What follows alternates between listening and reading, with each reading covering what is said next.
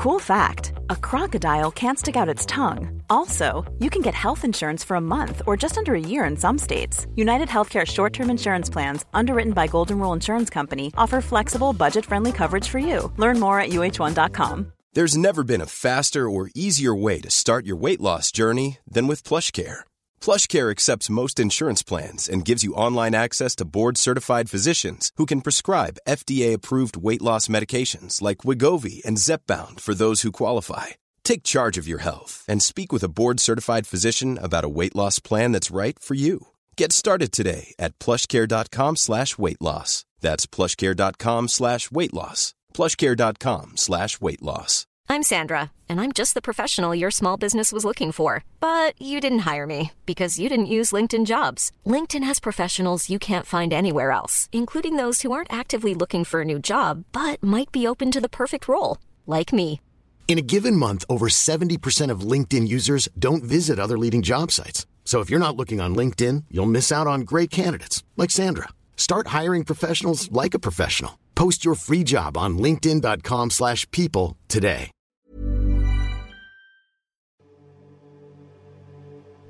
بیایید تصور کنیم که در روزهای مرگمون هستیم. هرچند که امیدوارم هیچ وقت این اتفاق براتون نیفته. الان توی بیمارستانیم. خانواده و پزشکان همگی دور تختمون جمع شدن. صدای بوغ ماشین هایی رو میشنویم که در اطراف اتاق قرار گرفتن. تنفسمون دیگه طبیعی نیست چرا که یکی از این ماشین ها داره به صورت مصنوعی ریای ما رو با اکسیژن پر می‌کنه و خالی می‌کنه. پزشکایی که تو اتاق حضور دارن به خانوادهمون میگن که قرار نیست اتفاق بدی بیفته و قرار همه چی به زودی خوب پیش بره. اما صورتهاشون انگارکی داره یه پاسخ دیگه به ما میده. خانواده همگی دارن گریه می‌کنن. یکی یکی دست ما رو می‌گیرن و به نوبت برامون گریه می‌کنن. انگارکی دارن با ما ودا می‌کنن. شاید نتونیم لمس شدن توسط اونها رو به صورت فیزیکی احساس کنیم. اما می‌تونیم احساسات اونها رو به خوبی حس کنیم. احساسات اونها رو ما با چنان شدتی احساس می‌کنیم که انگار ترس و نگرانی اونها برامون هیچ چیزی نیست. ما الان همه چیز رو در هر جایی داریم حس می‌کنیم. چرا که دیگه تو بدن خودمون نیستیم. ما داریم از بالا به بدن خودمون نگاه می‌کنیم. بدنی که با دستگاه ها داره سعی می‌کنه لحظات پایانی خودش رو سپری بکنه. خانوادهمون رو می‌بینیم که تو اتاق انتظار نشستن و نگران اینن که اتفاقی نیفته و منتظر یه خبر خوبن. حتی برادرمون رو تو هواپیمایی می‌بینیم که داره از یه کشور دیگه به سمت بیمارستان میاد. کمی بالاتر یه تونل درخشان از نور می‌بینیم که نظرمون رو جلب می‌کنه. انگاری داره بهمون به میگه به سمتم بیا. تو اون تونل شما دنیایی رو می‌بینید که در پس دنیای زندگان در انتظارمونه. به سمتش میریم تا ببینیم تو اون دنیا چه چیزی در انتظارمونه. ولی یک دفعه بدون هیچ اختاری دوباره چشمامون رو باز می‌کنیم و خودمون رو روی تخت بیمارستان می‌بینیم. چرا که دوباره درون بدن خودمون زنده شدیم.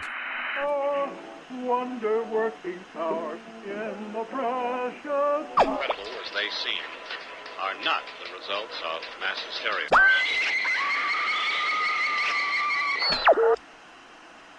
فکر کنم بهتره مجوز بکنیم چون الان روی ایستگاه اشتباهی هستید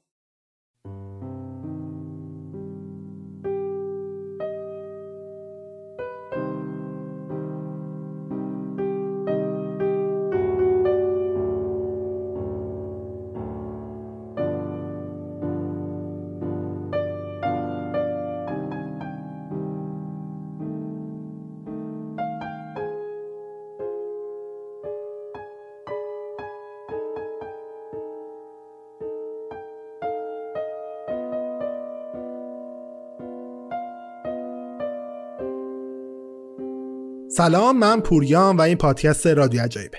اگر قسمت های قبلی رادیو عجایب شنیده باشید می‌دونید من در هر قسمت براتون یک اتفاق یا یک داستان عجیب رو روایت می‌کنم. اگر هم قسمت های قبلی رادیو عجایب رو نشنیدید پس دست بجنبونید من رو می‌تونید از تمام اپ های پادگیر چه در گوگل پادکست باشه چه در اسپاتیفای باشه چه در هر جایی که از طریق feed پادکست منو می‌خونه پیدا بکنید و بشنوید. بزرگترین حمایتی که می‌تونید از رادیو عجایب بکنید اینه که پادکست من رو برای دیگران ارسال بکنید و رادیو عجایب رو به دیگران هم معرفی بکنید. ولی اگر دوست دارید حمایت مالی بکنید می‌تونید از طریق لینک هامی باشی که در توضیحات هر اپیزود قرار گرفته هر مبلغی رو که دوست دارید برای رادیو عجایب واریز بکنید. و اما اگر دوست دارید محصولتون رو از طریق رادیو عجایب به گوش سایرین برسونید می‌تونید از لینک ایمیلی که داخل توضیحات هر اپیزود قرار دادم با من تماس بگیرید و با هم گفتگو بکنید. همچنین اگر دوست دارید می‌تونید رادیو عجایب رو در تمام سوشیال های مختلف پیدا بکنید فالو بکنید و تو اونجا هم رادیو عجایب رو داشته باشید. این اولین قسمت پادکست ما در خصوص تجربیات نزدیک به مرگ. تو آستانه مرگ برخی از افراد گزارش دادن که یه سطح معنوی عجیبی براشون رخ داده. توی این قسمت ما میریم سراغ چندین شاهد مختلف که از تجربیات نزدیک به مرگ خودشون برامون گفتن. همچنین به تلاقی معنویت و علم که سعی می‌کنه دنیای پس از مرگ رو توضیح بده می‌پردازیم. ولی تو قسمت بعد میریم سراغ علم. جایی که متخصصان و پزشکان با تکیه بر علم توضیح میدن که چه اتفاقی داخل بدن و ذهن انسان رخ میده که باعث این تجربه نزدیک به مرگ میشه. همچنین توضیح میدیم که اگر بشه از مرگ برگشت و بدون هیچ صدمه هم این مسیر رو طی کرد قرار چه معنی برای بشریت داشته باشه؟ پس بدون هیچ توضیح اضافه ای بریم قسمت جدید رو بشنویم.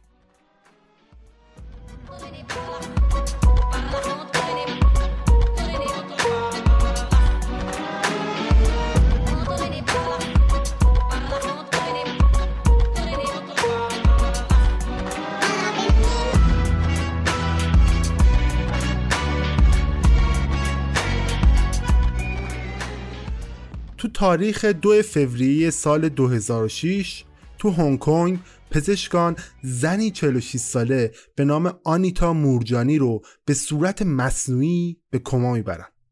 به نظر می‌رسه که این زن به پایان مبارزش با سرطان لنفامی رسیده.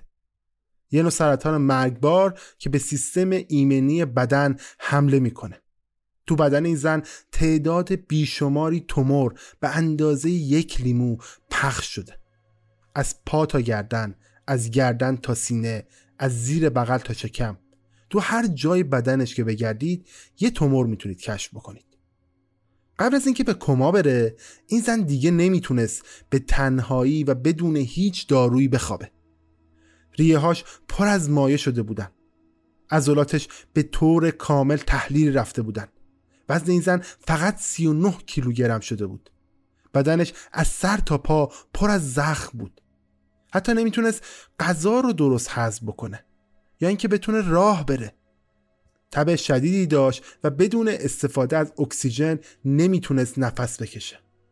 چهار سال جنگ با بیماری عملا اون رو تخریب کرده بود. اعضای بدن آنیتا یکی بعد از دیگری داشتن از کار میافتادن. وضعیت رو وقتی میشینیم و بررسی می‌کنیم تنها چیزی که به ذهن آدم می‌رسه اینه که چیزی برای بقا باقی نمونده.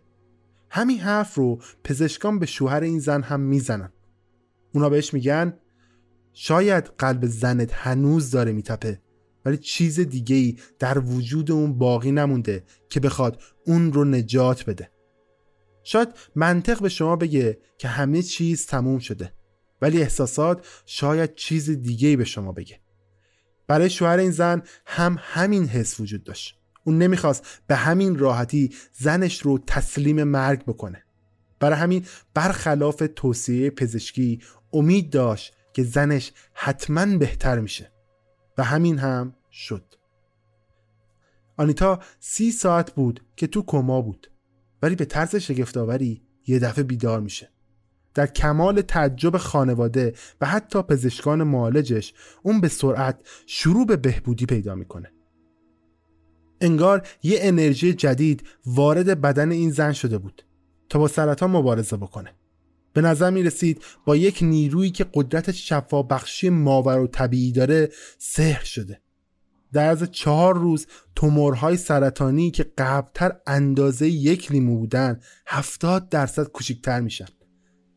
و در عرض پنج هفته اون کاملا سرطان رو شکست میده و بهبود پیدا می‌کنه. اون زن این معجزه پزشکی که براش اتفاق افتاده رو به تجربه خروج از بدنش که طی این سی ساعت کما اتفاق افتاده بود ربط میده. در کتابی که بعدتر تو سال 2012 با اسم کیز مردن گم شدن منتشر می‌کنه اون تجربیاتی که تو این سی ساعت کما از سر گذرونده صحبت می‌کنه. اون توضیح میده تو زمانی که تو کما فرو رفته بود به یه سطح وجودی جدید پا می‌ذاره. اون میگه من به یه آگاهی دقیق از محیط فیزیکی خودم رسیده بودم. شبیه بازدید کننده بودم که تمام اتفاقات دور اطرافم رو می‌دیدم. حتی میگه من جسم فیزیکیم رو روی تخت بیمارستانم دیدم. ولی انگار اون بدن روی تخت دیگه به من تعلق نداشت. اون احساساتش رو در خصوص این تجربه اینطور بیان می‌کنه که در یک حس خوشحالی عجیب بوده. اما در این حال داشته تمام احساسات اطرافیانش رو احساس می‌کرده. اون ترس استراب و نامیدی خانوادش رو تو این مدت تجربه می‌کنه. حتی میگه که من احساسات افرادی که حتی خیلی از محیط بیمارستان دور بودن رو هم حس می‌کردم. مثلا برادرم که داشت از هند با هواپیما به سمت من میومد اون جدا از حس کردن موجهای احساسی خانوادهش دو نفر از اعضای خانوادهش که قبلتر فوت کرده بودن رو در حالی که بین دنیای مردگان و زندگان در حال پروازه می‌بینه. اولیش پدرشه که ده سال قبلتر فوت کرده بوده. و دومی شخصم بهترین دوستش بود که سه سال پیش به خاطر سرطان از دنیا رفته بود. اون میگه که تو اون زمانی که در این وضعیت بوده اونا بهش گفتن نمی‌تونه همراه اونها بشه و باید برگرده و به زندگی ادامه بده و یه زندگی بدون ترس و درد رو تجربه بکنه. و وقتی هم بیدار میشه تمام اون معجزات پزشکی براش اتفاق میفته.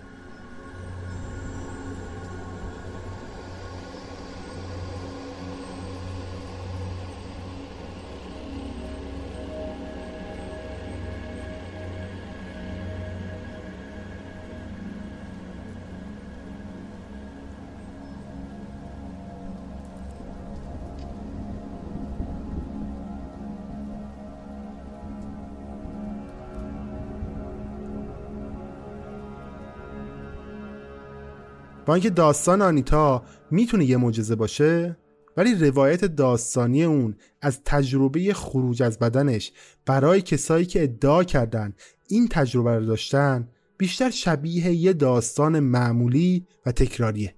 همه افرادی که این تجربه رو داشتن همیشه ادعا کردن که وقتی نزدیک به تجربه مرگ خودشون بودن از کالبد فیزیکی خودشون خارج شدن.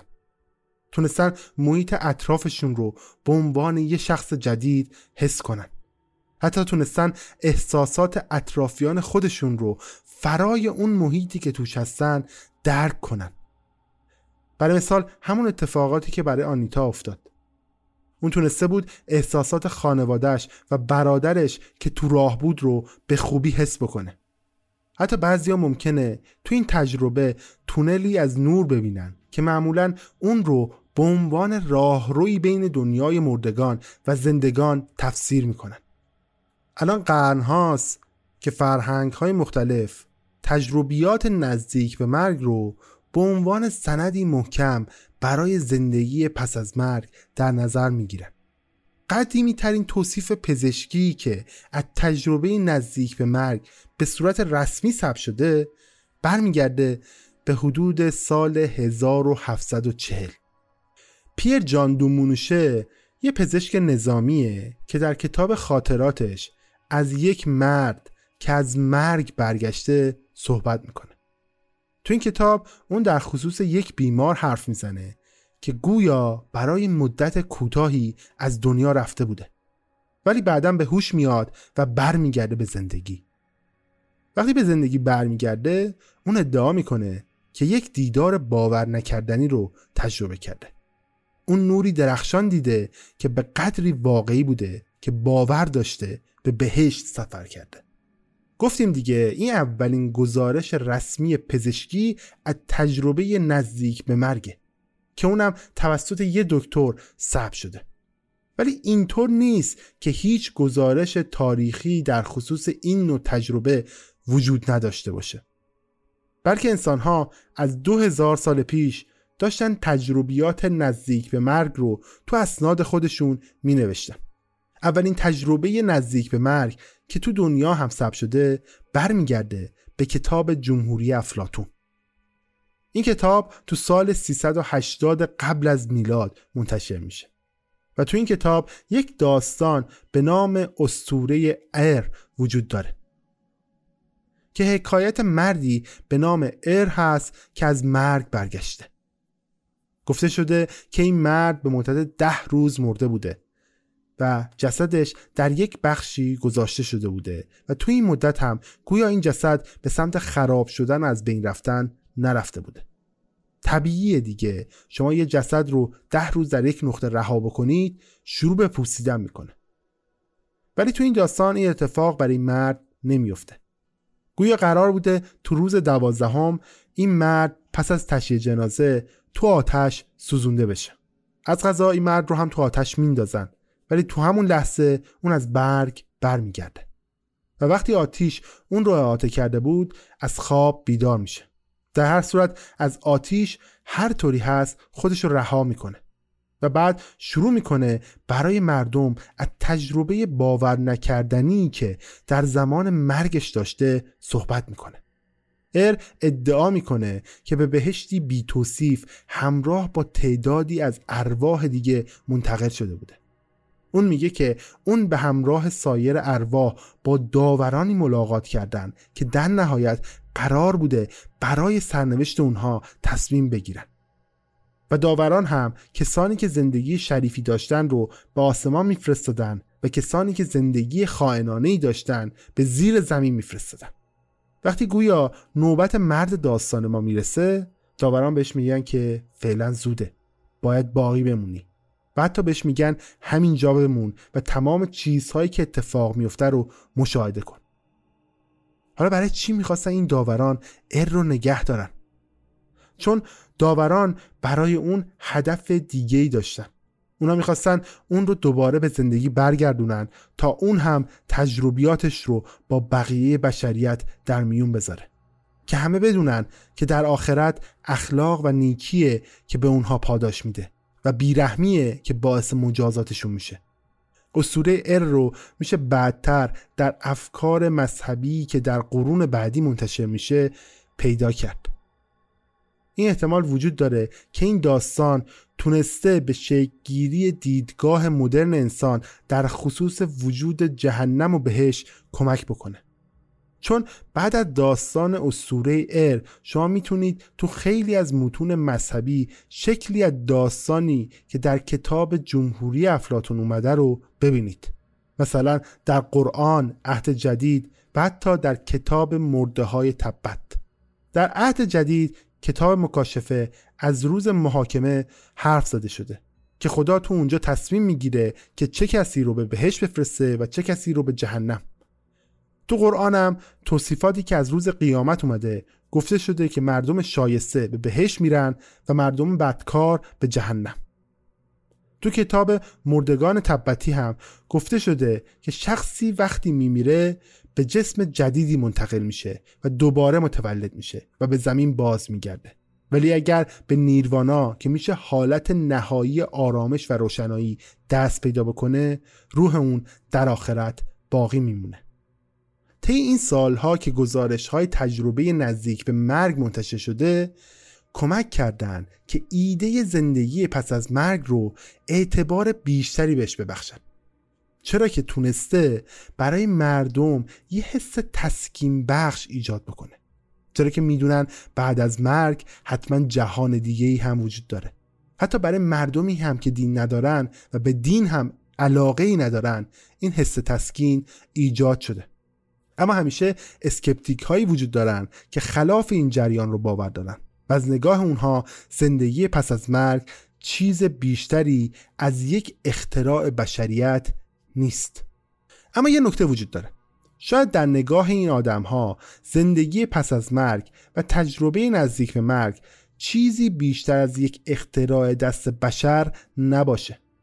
ولی هیچ وقت اونا نتونستن توجیه کنن که چطور ممکنه اطلاعاتی که آدم های نزدیک به مرگ میدن خیلی بیشتر از اطلاعاتی باشه که اونها در زمان بیداریشون داشتن. تنها راه آگاهی از این اطلاعات اینه که اونها باید یک سفر به جهان دیگه ای رو تجربه کرده باشن تا بتونن در خصوص این اتفاقات اطلاعات کسب کرده باشن. برای مثال بذارید داستان یک زن رو براتون تعریف بکنم. توی مجله که به مطالعات نزدیک به مرگ می‌پردازه یه پزشک روانشناس در خصوص یک زن سال خورده که در سال 2000 تجربه نزدیک به مرگ داشته داستانی رو روایت می‌کنه.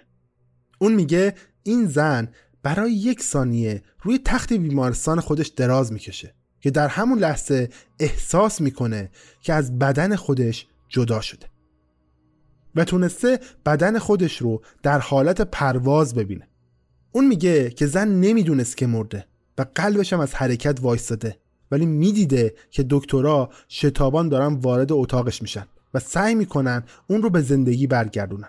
اون همچنین روایت می‌کنه که یکی از این دکترا خودکار خودش رو فراموش می‌کنه که از غذا هم روی یک میز نزدیک پنجره ای بوده که روح این زن در حال پرواز اونجا بوده. دکتر به سمت پنجره میره و خودکار رو بر میداره و تو جیبش می‌ذاره. و گویا اون دکتر دوباره به جمع بقیه دکترها میپیونده تا اون زن رو به زندگی برگردونه و با دادن تنفس مصنوعی و شوک الکتریکی قلب اون رو به زندگی برمیگردونه. این زن بدتر در خصوص تجربه نزدیک به مرگش به پزشکش میگه. ولی دکترش تو ابتدا بهش میگه که به خاطر اینکه دچار حمله قلبی شده بودی و مرگ قلبی برات اتفاق افتاده بوده احتمالا اکسیژن به مغزت نرسیده و همین باعث شده که دچار توهم بشی. ولی وقتی زن شروع می‌کنه در خصوص جزئیات از دست دادن خودکار برای دکترش حرف می‌زنه یه دفعه دکتر جا می‌خوره. و شکه میشه. از نگاه دکتر تمام حرفهای این زن غیر ممکن بود. چرا؟ چون این زن از اول نابینا بوده. پس نباید حتی در حالت بیهوشی تونسته باشه این غذایا رو دیده باشه. و امکان نداشت بتونه تمام این چیزها رو با دقت هم تعریف بکنه. شاید خیلی ها فکر بکنید کسایی که باور دارن به تجربیات نزدیک به مرگ بیشتر افراد مذهبی هستن. و کسایی هستن که در آمال مذهبی دنبال زندگی پس از مرگن. ولی واقعیت اینطور نیست. این وسط محققان علمی و کلی کارشناس پزشکی کلی وقت گذاشتن که در خصوص این تجربه و این پدیده مطالعه بکنن. شاید این خیلی عجیب به نظر برسه.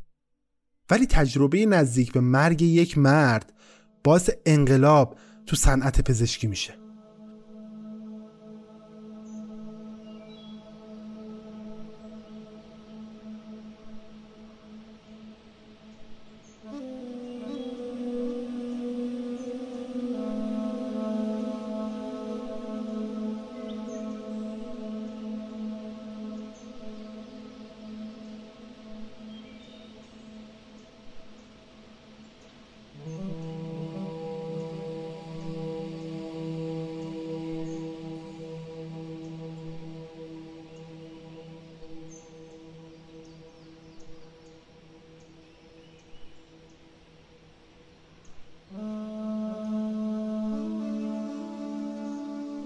جو اوسی 56 ساله یه راننده است تو خیابونهای شلوغ منحتن. تو یه بعد از ظهر تو ماه اوت تو سال 2009 از جلوی کارواش خارج میشه که یه دفعه احساس می‌کنه یه موج گرم تمام بدنش رو در بر گرفته. کم کم احساس می‌کنه که نمی‌تونه درست نفس بکشه و از طرف دیگه کل بدنش هم خیلی گرم شده. اول جو سعی می‌کنه کولر ماشینش رو بذاره رو بیشترین حالت ممکن تا یه مقدار بدنش سرد بشه. ولی وقتی می‌بینه وضعیت بدنش تغییر نمی‌کنه با نگرانی با زنش تماس می‌گیره و وضعیت خودش رو بهش میگه. زنش هم که نگرانشه بهش میگه که سریعا خودتو برسون به اورژانس. از طرف دیگه چون زنش نگرانشه با یکی از دوستای جو تماس می‌گیره و میگه خواهش می‌کنم برو کمک جو. دوست جو میره سر وقتش. ولی وقتی جو رو پیدا می‌کنه اون رو بیحال تو ماشینش گوشه خیابون می‌بینه. سریعا با اورژانس تماس می‌گیره و اورژانس سریعا خودش رو به جو میرسونه. اورژانس در حالی که داره جو رو به بیمارستان منتقل می‌کنه متوجه میشه که یه دفعه سطح هوشیاری جو به شدت افت می‌کنه. تیم پزشکی سریعا کد آبی اعلام می‌کنه چون قلب جو از حرکت وایستاده. این زمان تمام دکترهای موجود تو ماشین داشتن سعی می‌کردن جو رو به زندگی برگردونن. معمولا تو این شرایط نیروهای اورژانس از نشانگر ده دقیقه برای موفقیت یا شکست زنده نگه داشتن بیمار استفاده می‌کنن. اگر نتونن بیمار رو تو ده دقیقه به زندگی برگردونن احتمال وقوع آسیب های جدی و غیر قابل بازگشت به مغز هم بسیار بالا میره. چرا که اگه حتی بتونه زنده هم بمونه اثرات بلند مدت و معناداری برای اون فرد به جا میمونه. خوشبختانه جو بالاخره می‌رسه بیمارستان. بیمارستان هم از غذا یه تیم تخصصی برای احیا داره. اونا سریعا لباس های جو رو در میارن و سی پی آر رو شروع می‌کنن. دمای بدن جو به شدت بالاست. برای اینکه بتونن دمای بدن جو رو پایین بیارن شروع می‌کنن روی بدن اون رو با قطعه های بزرگ یخ پوشوندن. کیسه های یخ رو یکی یکی روی بدن اون می‌ذارن تا بتونن دمای بدن اون رو پایین بیارن. در کنارش یک محلول نمکی خنک رو وارد رکهای اون می‌کنن. و یک ریتم مشخص از آدرنالین رو در کنار استفاده از شوک الکتریکی و فشار دادن قفس سینه شروع می‌کنن به انجام دادن. زمان زیادی از اون بازه زمانی ده دقیقه‌ای که بهتون گفتم گذشته. بعد از نزدیک به چل دقیقه سی پی آر مداوم بالاخره ضربان ضعیف قلب جو شنیده میشه و جو عملا زنده میشه. ولی برای پزشکا هنوز شرایط بحرانیه. هنوز خیالشون راحت نیست چون نمی‌دونن چی به سر جو اومده که باعث شده قلبش از حرکت بیسته. چند دقیقه بیشتر از دوباره زنده شدن جو نگذشته که دوباره قلبش از حرکت وای میسته این بار 15 دقیقه تلاش مجدد برای احیای قلب جو برای دومین بار شروع میشه. و قلب جو برای دومین بار و آخرین بار شروع می‌کنه به زدن و اون دوباره به زندگی برمیگرده.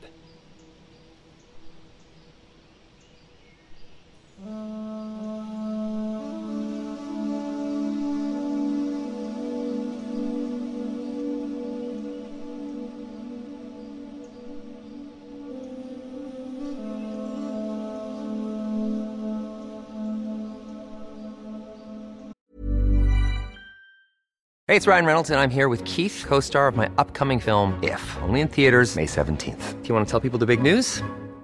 All right, I'll do it. Sign up now and you'll get unlimited for $15 a month in six months of Paramount Plus Essential Plan on us. Mintmobile.com slash switch. Upfront payment of $45 equivalent to $15 per month. Unlimited over 40 gigabytes per month. Face lower speeds. Videos at 480p. Active Mint customers by 531.24 get six months of Paramount Plus Essential Plan. Auto renews after six months. Offer ends May 31st, 2024. Separate Paramount Plus registration required. Terms and conditions apply if rated PG. Hiring for your small business? If you're not looking for professionals on LinkedIn, you're looking in the wrong place. That's like looking for your car keys in a fish tank. LinkedIn helps you hire professionals you can't find anywhere else, even those who aren't actively searching for a new job but might be open to the perfect role. In a given month, over 70% of LinkedIn users don't even visit other leading job sites. So start looking in the right place. With LinkedIn, you can hire professionals like a professional. Post your free job on linkedin.com slash people today.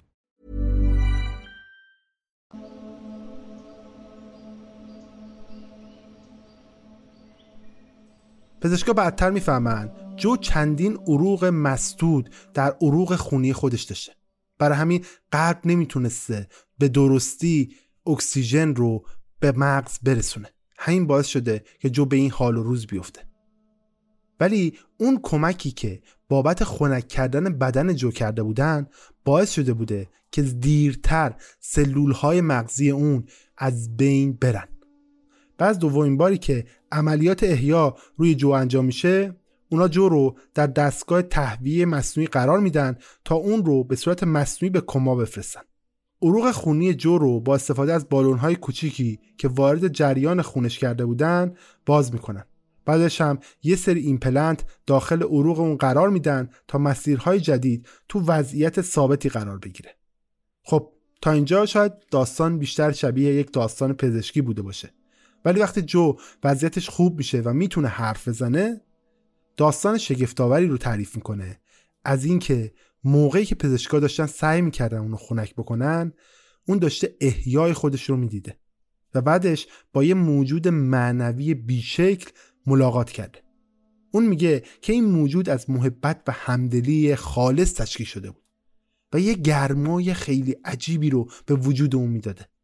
اونو متقاعد می‌کنه که شاهد دلیلی برای وجود زندگی پس از مرگ بوده و دیگه از مرگم نمیترسه. داستان شگفتآور جو و نجات زندگی دوبارهش تأثیر خیلی زیادی تو امور پزشکی می‌ذاره. شاید بپرسین چرا؟ دلیلش هم برمیگرده به اینکه خیلی ها فکر می‌کردن میان مرگ و زندگی یه زمان خیلی کوتاه وجود داره. یعنی همون ده دقیقه. ولی داستان جو خلاف اون رو ثابت کرد. چرا که باعث شد فکر بکنن این خط مرگ و زندگی اونقدری که فکر می‌کنن کوتاه نیست و میشه اون رو حتی تنظیم کرد. چرا؟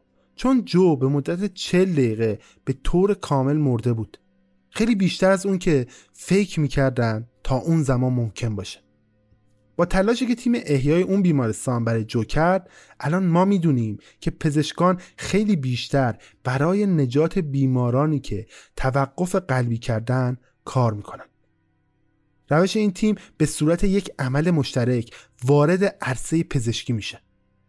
امروزه پزشکا تونستن مرگ رو از صدها بیماری که ممکن بوده مرده فرض بشن یا وارد نقطه بدون بازگشت بشن دور بکنن. جو هنوزم زنده است و با همسر و دو فرزند خودش داره زندگی خوبی رو هم سپری می‌کنه. اما اینجاست که یه سوال مهم پیش میاد. اونم اینه که کدوم لحظه دقیقا در زمان مرگ ما رو وارد نقطه عدم بازگشت می‌کنه؟ این واقعا یه سوال مهمه اما یکی از سختترین سوالات چون برای پیدا کردن پاسخش باید کار خیلی سختی انجام بشه. چرا؟ چون تجربیات نزدیک به مرگ به ندرت اتفاق میفتن و تقریبا غیر ممکنه که بشه روی اونها نظارت و تحقیق هم کرد. از طرف دیگه پزشکان و محققان هم از نظر اخلاقی نمی‌تونن روی این قضیه آزمایشاتی انجام بدن. شاید بپرسین چرا؟ ببینید فرد وقتی وارد تجربه نزدیک به مرگ میشه در حالت مرگه و هیچ عکس عملی هم عملا نداره. پس نمیشه ازش خواست که بیا در این آزمایش شرکت کن. از طرف دیگه اگر فرد در شرایطی باشه که بتونه انتخاب بکنه طبیعتا نمی‌خواد روش مطالعه بازگشت از مرگ انجام بشه. هر چقدر این مطالعه در شرایط کنترل شده و آزمایش شده باشه بالاخره فرد باید تا مرز مرگ بره و دوباره برگرده. تا محققان بتونن بفهمن که بعد از مرگ چه اتفاقی میفته. حاشیه خطا تو این قضیه خیلی نازکه. انگارکی یه فرد داره روی لبه شمشیر راه میره. ممکنه هر لحظه دچار مرگ بدون بازگشت بشه. برای همین اکثر افراد حاضر نمیشن توی این فضای آزمایشی شرکت بکنن. برای همین بعضی از محققا دنبال روش های جایگزینن تا بتونن از طریق بعضی از محرک ها تجربه نزدیک به مرگ رو در بعضی از افراد ایجاد بکنن. و حتی گویا یک کاندیدای خوب هم برای این قضیه پیدا کردن. اونم چیزی نیست جز مراقبه عرفانی.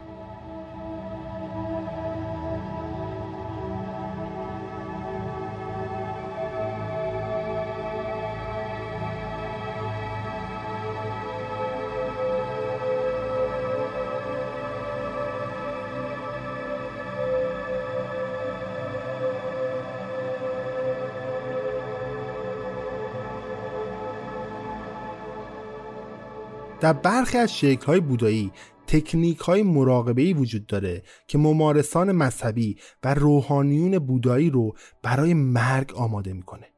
این روش ها در واقع برای تقلید مراحل آگاهی انسان در حین و بعد از مرگ طراحی شده. به عنوان مثال طبق کتاب مردگان تبتی زمانی که ما میمیریم وارد هشت گام در مسیر دنیای پس از مرگ میشیم. این هشگام حالا چی هن؟ مرحله اول از این هشگام میشه حل کردن زمین. توی این مرحله شما احساس ضعف می‌کنید خسته میشید و دید تاری دارید. تو مرحله دوم که میشه حل کردن آب دهنتون خوش میشه بدن شما دیگه خون عرق و ادرار هم تولید نمی‌کنه. مرحله سوم میشه حل کردن آتش. شما احساس سرما می‌کنید. کل بدنتون با سرما پوشونده میشه. مرحله چهارم میشه حل کردن باد. شما دیگه قادر به انجام اعمال فیزیکی نیستید. شما آگاهی از تمام وقایع خارجی رو از دست می‌دید. تو چند مرحله پایانی توانایی حرکت یا تنفس کردن رو از دست می‌دید. ضربان قلب شما متوقف میشه و شما دیگه خاطره ای نمی‌تونید بسازید. با این حال بودایی های تبت معتقدند که انسان پس از دست دادن هر کدوم از این وظایف همچنان آگاهی خودش رو می‌تونه داشته باشه. اما چطوری؟ اونا باور دارن که از طریق مراقبه می‌تونن این مراحل مرگ رو بدون اینکه خطر مرگ اونها رو تهدید بکنه تجربه بکنن. برای من و خیلی از شماها احتمالا حتی تجربه مرگ از طریق مراقبه به نظر ترسناک می‌رسه.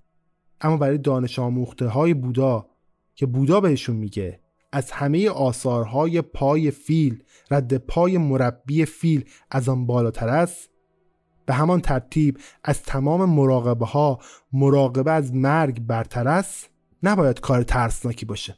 بودا معتقده که مردم باید بتونن به طور کامل مسیر مرگ رو درک بکنن. این به ما کمک می‌کنه که ناپایداری زندگی رو بهتر درک بکنیم و برای مرگ اجتناب ناپذیر خودمون رو آماده کنیم. تجربه مرگ از طریق مراقبه با اون تعریفی که من الان براتون کردم به نظر غیر ممکن می‌رسه. اما تو سال 2018 دانشگاه داربی تو انگلستان یه مطالعه جالب در خصوص مرگ بر اساس القای مرگ از طریق مراقبه انجام میده. اونا دوازده مراقبه گر حرفه‌ای رو برای این کار میارن و با بیهوشی اونا رو به یه حالتی میرسونن که از حالت طبیعی فرق داره. خیلی از اونها ادعا کردند که تجربه خروج از بدن رو داشتن. بسیاری گفتن که رویای تونل نورانی رو دیدن یا یک نوع موجود عجیب رو باش روبرو شدن.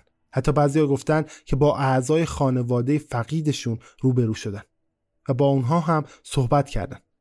برای همه اونها ولی یک چیز مشترکه. اونها در تجربه این فرایند احساسات خودشون رو نسبت به زمان از دست داده بودن. و از طرف دیگه اکثریت این افراد اعلام کردن که تصمیم اینکه به بدنشون بازگردن رو خودشون گرفتن. البته این رو باید بگم که نتایج این آزمایش رو میشه به دشواری اندازه گیری کرد. دلیلش هم خیلی ساده است. چون دانشمندا فقط می‌تونن وضعیت فیزیکی افراد مثل ضربان قلب فشار خون و چیزهای دیگر رو اندازه گیری بکنن. و هیچ وسیله‌ای وجود نداره که بتونه تجربیات نزدیک به مرگ این داوطلبان رو به صورت واقعی ثبت و ضبط بکنه. مثل بقیه تجربه های نزدیک به مرگ دانشمندان مجبورن که به حافظه انسان رجوع بکنن. منبعی که می‌تونه شبیه یک منبع خرابکار عمل بکنه. و اعتماد کردنم بهش تو این شرایط خیلی سخته. از طرف دیگه چون میشه افراد رو چند بار به حالت نزدیک به مرگ از طریق مراقبه فرستاد محققا می‌تونن یه سری الگو رو مشاهده بکنن. برای مثال می‌تونن بفهمن چه چیزی باید اتفاق بیفته در بدن که فرد مثلا از بدنش جدا بشه. یا چه چیزی باید اتفاق بیفته که مثلا تونل نورانی رو ببینه یا ارواح خانوادهش رو ببینه و با اونها ارتباط برقرار بکنه. شاید واقعا ما نتونیم درک درستی داشته باشیم از اینکه چه اتفاقی داره اون لحظه تو ذهن ما رخ میده.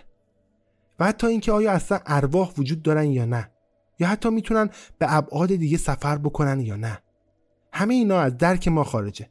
ولی به لطف تحقیقات جدیدی که در حال شکل گرفتن در مورد این موضوع هستن علم ما نسبت به قبل در مورد موضوع تجربه های نزدیک به مرگ در حال تکامل پیدا کردنه. در هر صورت مهم نیست حقیقت چیه ولی تلاش برای درک مرگ در مقابل نادیده گرفتن اون می‌تونه یه تجربه شفابخش بشه. چرا که افرادی که بازگشت از مرگ رو تجربه می‌کنن اغلب گزارش میدن که برای همیشه تغییر کردن. شاید تا الان به این فکر بکنید فردی که از مرگ برگرده شاید قدرت ماورایی هم برای خودش کسب کرده باشه؟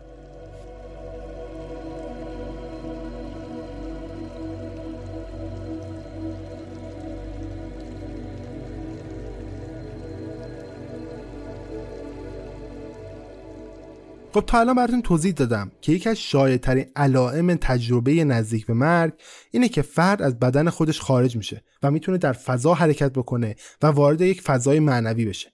حالا فرض کنید شما در جهانی رو باز کردید ولی نمی‌تونید اون در رو دوباره به طور کامل ببندید. بعضی از بازماندگان تجربیات نزدیک به مرگ قسمتی از این دنیای معنوی رو که درش رو باز کردن رو با خودشون به دنیای واقعی خودشون میارن. به تب وقتی این ادعا مطرح میشه کلی آدم شک می‌کنن و ادعا می‌کنن که این تجربیات نزدیک به مرگ بیشتر یک داستان دروغینه.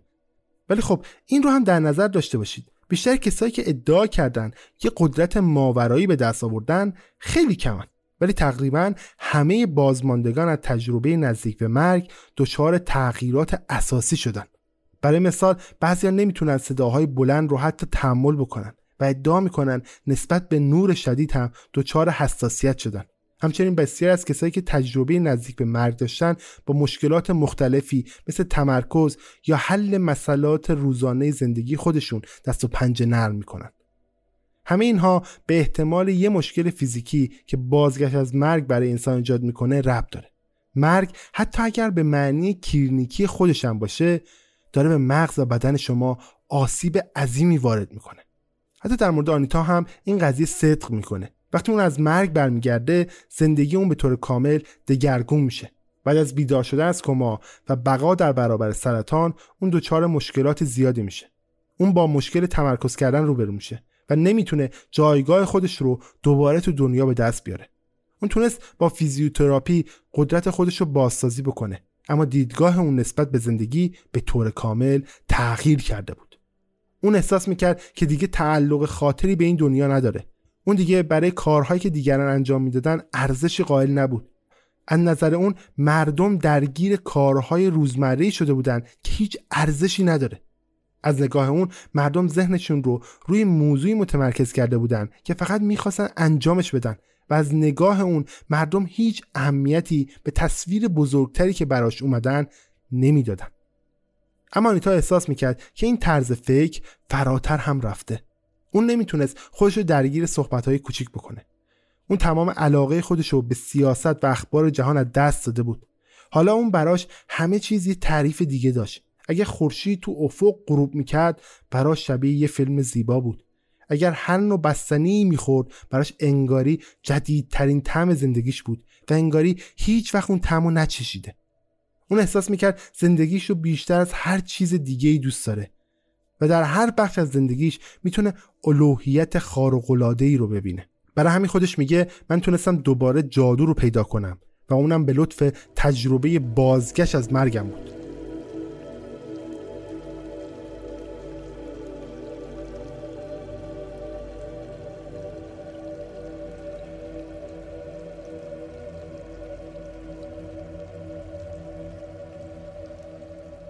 یکی از پزشکانی که آنیتا رو تو روز بازگشت از مرگش مداوا کرد بهبود قابل توجه اون رو به شیمی درمانی نسبت میده نه به دلیل مرگ روحی اون. به گفته اون دکتر این بیماری و اون نوع سرطانی که آنیتا داشته خیلی راحت به شیمی درمانی پاسخ میده.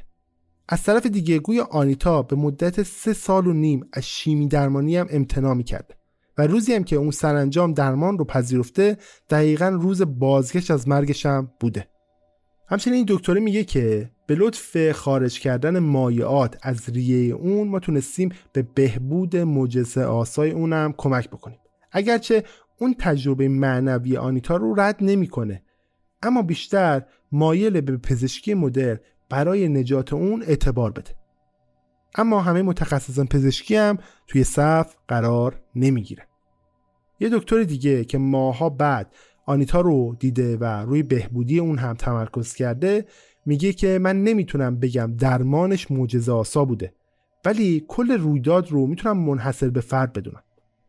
اون میگه که این شیمی درمانی می‌تونه خیلی خوب علیه سرطان عمل بکنه ولی از دیدگاه من این شیمی درمانی تنها نمی‌تونه به خودی خود بهبود چشمگیری رو برای فرد ایجاد بکنه. حتی میگه که این درمان به جای اینکه می‌تونست به آنیتا کمک بکنه می‌تونست باعث مرگ اون بشه. برای اینکه بخش هایی که قبلا به خاطر سرطان آسیب دیده بودن تحت این شرایط می‌تونستن اعمال عجیبی انجام بدن و جون آنیتا رو به خطر بندازن. حتی این دکتر با یه روزنامه مصاحبه می‌کنه و میگه باید ذهن یا بدن اون تونسته باشه پیامی به سلول های سرطانی بفرستن که ژن های جهش یافته رو خاموش بکنن. شیمی درمانی علیه این سرطان خوب کار می‌کنه اما من هرگز ندیدم به این شکل عمل بکنه. شاید واقعا یه تجربه معنوی تونسته زندگی یه بیمار در حال مرگ رو نجات بده.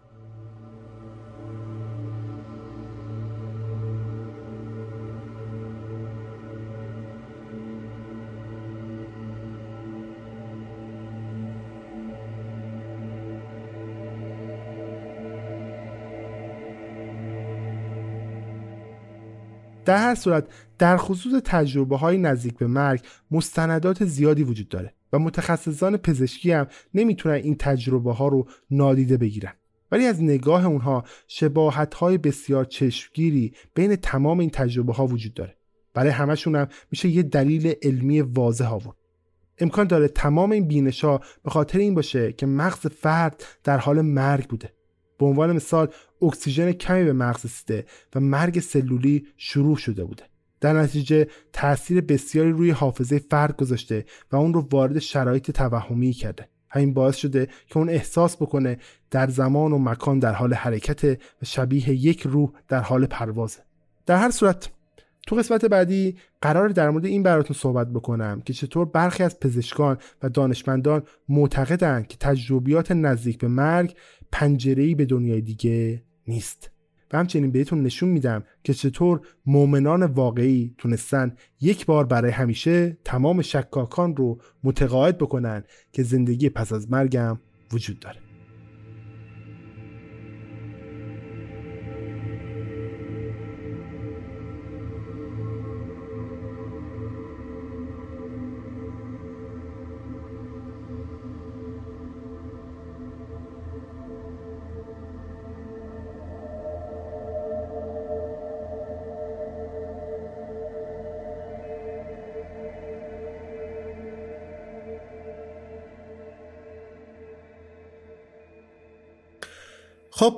به پایان قسمت اول رسیدیم. امیدوارم شنیدنش لذت برده باشید. داستان جزایی بوده باشه براتون. تونسته باشه بخش از کنجکاویتون رو به دنیای پس از مرگ برطرف کرده باشه. هرچند دنیای پس از مرگ نه تجربه های نزدیک به مرگ. خیلی دوست دارم که تونتون اپیزود منتشر بکنم. خیلی ها کامنت گذاشته بودن که چرا پوری انقدر دیر به دیر اپیزود میدی. ولی باور کنید هر دو هفته اپیزود دادم برای منی که شاغلم. خیلی کار سختیه. الان ساعت 4 و 4 دقیقه صبح 28 7 1402 من مجبورم آخر شب ساعت مثلا 12 شروع بکنم به ضبط نزدیک 3 4 ساعت پشت ضبط باشم اجرا بکنم پاک بکنم edit بکنم هزار تا کار بکنم تا برسم به یه نسخه ای که فکر بکنم okay این بهترین نسخه است. حالا بگذریم از اینکه توی تایم هایی که مثلا از سر کار می‌رسم خونه. باید وقت بذارم که یه بخشی رو بذارم برای نوشتن محتوا آماده کردن محتوا خوندن محتوا نمی‌دونم آماده کردن همه این ساختارها و کنار هم گذاشتنش و ارائهش به عنوان یک اپیزود رو هم فاکتور می‌گیرم ازش. واقعا زمانگیره. یه کار زمانگیر و سخت و حوصله بخواییه. دوست دارم هر روز هفته هر روز هفته براتون اپیزود بدم. دو تا اپیزود در هفته در روز بدم براتون. ولی واقعیت اینه که در توان من نیست. پادکستر بودن شغل من نیست واقعا. من آدمی هم که برای زندگی کردن نیاز دارم یه شغل ثابت مشخصی داشته باشم که برم سر اون کار. واقعیت نمی‌تونم آدمی باشم که همه جا کار می‌کنم. و فقط یه کاری به عنوان پادکست می‌کنم. خیلی دوست دارم کار اساسیم و کار اصلیم پادکستری باشه ولی نمیشه. توی این مملکت امکان نداره. اگر بیرون ایران بودم و زبانم یه زبان دیگه بود احتمالا می‌شد. ولی تا وقتی تو ایرانم همچین اتفاقی امکان نداره گویم دوست دارم براتون اپیزود بدم. پشت سر هم موضوعات زیادی هم دارم. موضوعات آماده پخش زیادی هم دارم. محتواهای زیادی هم دارم. ولی خب متاسفانه نمی‌رسم واقعا. ببخشید. من از همتون عذر می‌خوام. در کل امیدوارم حداقل کمش بتونم کیفیت رو توی هر اپیزودی که میدم بهتر بکنم و بتونم محتوای بهتری رو به دستتون برسونم که با این فاصله زمانی که دارم منتشر می‌کنم برای هر اپیزود کیفیت حداقل خوب باشه. شما از شنیدنش هم لذت ببرید. در کنارش ممنون. دمتون گرم که تا الان رادی عجایب دنبال کردید به دیگران معرفی کردید حمایت کردید هر کاری کردید. خیلی خوشحالم می‌کنید تا اینجا میشنوید. این آخرای پادکست همیشه برای اون عزیزای دلیه که تا لحظه آخر میشنون. در صورت خیلی پرحرفی کردم. نمی‌دونم در چیا حرف زدم ولی دمتون گرم که تا اینجا شنیدید دیگه. امیدوارم برای قسمت های بعدی هم آماده باشید. قسمت بعدی هم همونطور که گفتم دو هفته دیگه شنبه منتشر میشه. واقعا دارم از خواب پاره میشم. بیرو درواسی و ایشالله بتونم الان برم راحت بگیرم بخوابم. فردا صبح پاشم دوباره دیتم انجام بدم دمتون گرم. هر جا که هستید مثل همیشه لب خندون داشته باشید. حالتون خوب باشه. دمتون گرم. خدا نگهدار.